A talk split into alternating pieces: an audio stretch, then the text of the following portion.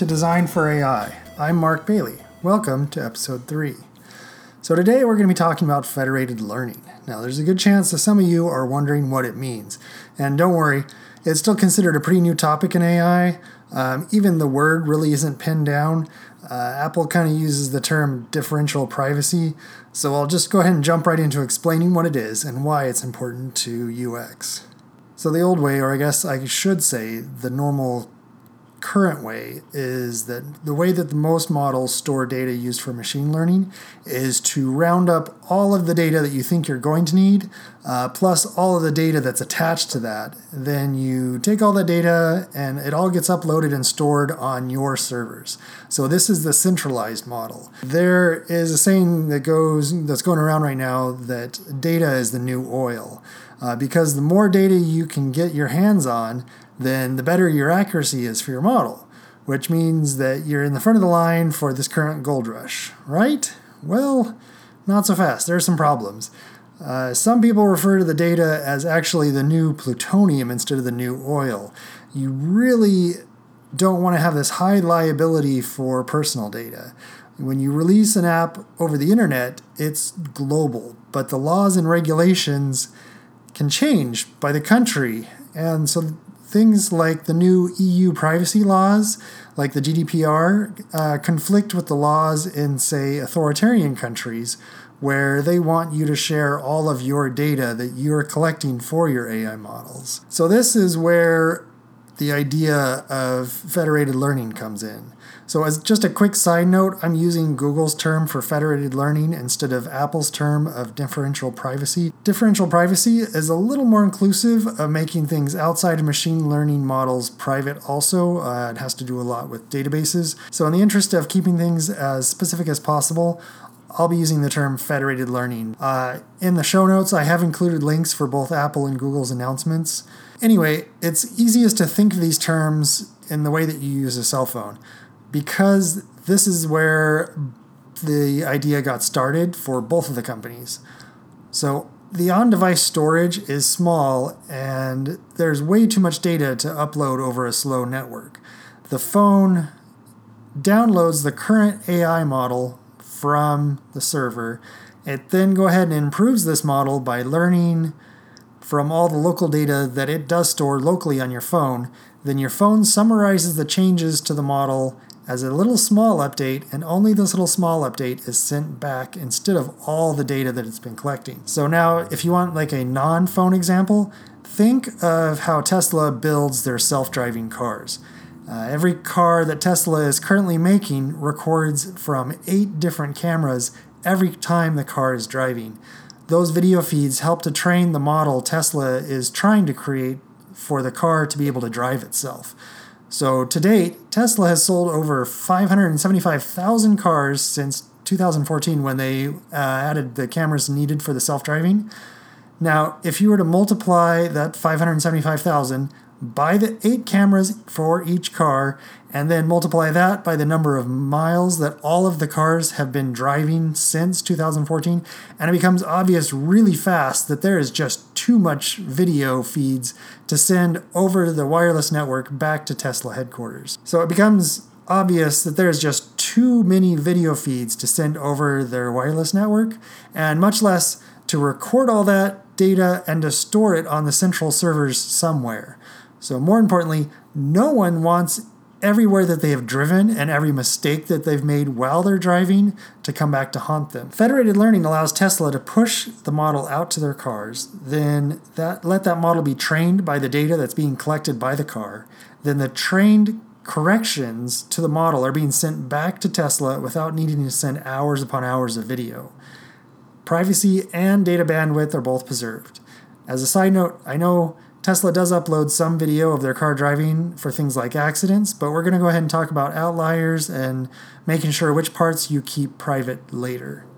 So, federated learning allows for global results from the local data. Basically, you're training on the local device and then sending the aggregated results back. It allows you to keep the sensitive data on the device. And if you can promise and you can deliver that privacy to the user of an AI model, then you have just taken care of one of the biggest fears users usually have about machine learning. Think about it. keeping my data private is one of the biggest complaints against people wanting to use artificial intelligence. It's right up there with the robots taking over the world. So if we can solve the real fears that people are having, then you know we can start working on the science fiction fears later.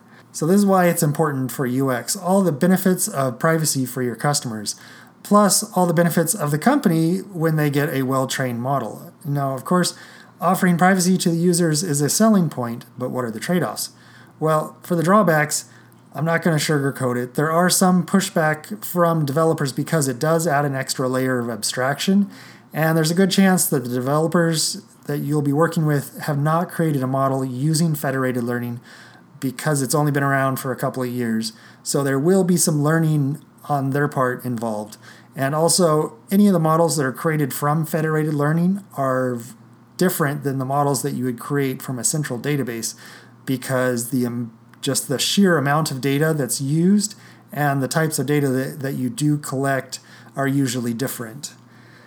Now, as far as the benefits, you don't have to worry about getting sued for accidentally leaking information that you actually never gathered. Really, though, the biggest benefit is usually better, more accurate models, which can seem a little counterintuitive, but since all the data stays local, you're actually able to collect a whole lot more data. Also, since the model is trained locally, the model is better suited for the person using it, which is a huge UX benefit. There are benefits even if your business plan keeps all of your machine learning models centralized instead of the models being on the customer's computers or phones, because the data is siloed instead of one central location.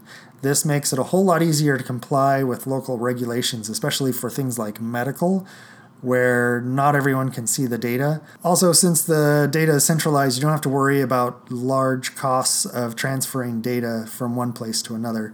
It is easier to build compatibility into legacy systems with your software because all of the data can be compartmentalized and only used for either the new or the old system. And then they would communicate through the federated learning. And of course, a really big one is that you have all the joint benefits of being able to work between companies, and each company can bring their strengths to the table without revealing what their own data is. Still, since privacy is one of the main benefits from the UX side of it, it's important to let people know that using your app that they know about the privacy that you're offering for their peace of mind. Now, this is not easy since machine learning is already a difficult enough topic to convey to your customers. So, privacy on top of machine learning is even more complicated. For example, this is one of the main selling points that Apple uses for their iPhone that they have a pro- product that protects your privacy is one of their big marketing points for them. They are probably one of the biggest users of this concept, uh, whether you call it differential privacy or federated learning. But I'm guessing that the majority of iPhone f- users don't have a clue that most of their data for their machine learning actually stays on the phone. And if Apple, you know, this design focused company is having so much trouble conveying the message of one of their main selling points, it's obviously not going to be an easy thing to accomplish.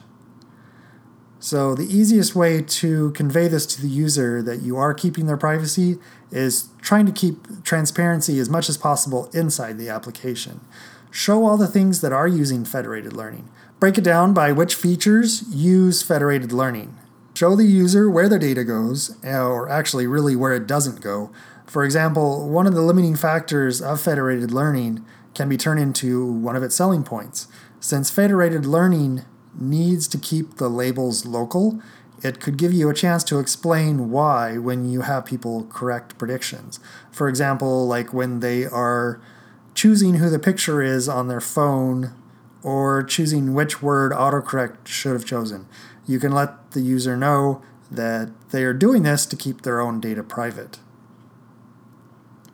Now, if privacy is important to your business model, if there is one thing that you are showing as a benefit to using your app, then it does need to be designed into the app from the beginning. First, uh, I won't go into all the math involved, but merging multi device information can still expose privacy, so you need to make sure that when the app is designed that the company can't see individual results, only the aggregate. Next, the model over time can also possibly learn identifiable information. So when you're designing the app, you need to make sure that the model uh, limits influence from individual devices. Another important thing you need to be able to pay attention to is outliers. Normally, you only want to be able to be paying attention to the difference to the average. There is a difference between the global model versus the personalized model. Like, how much do you want to allow the local data to alter the global model's behavior? And really, I can't answer that question for you. That's a decision you're going to need to be making based on your use cases and your company culture. The next big part of improving the UX is deciding how much to split your use cases down into different personas. Usually, each persona gets its own model. The best example I can think of is for like a language model. Basically, you want to train different models for different languages. This helps to reduce the outlier information. And this is also where accessibility fits in.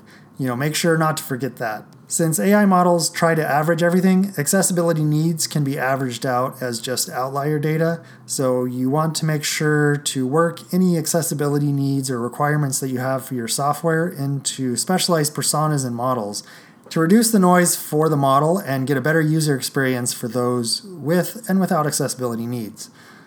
So, outliers also influence how often the app should send back information. Like I was talking about earlier, usually a model stores up enough information before it sends it back, either to save on bandwidth costs or to ensure privacy by aggregating the data.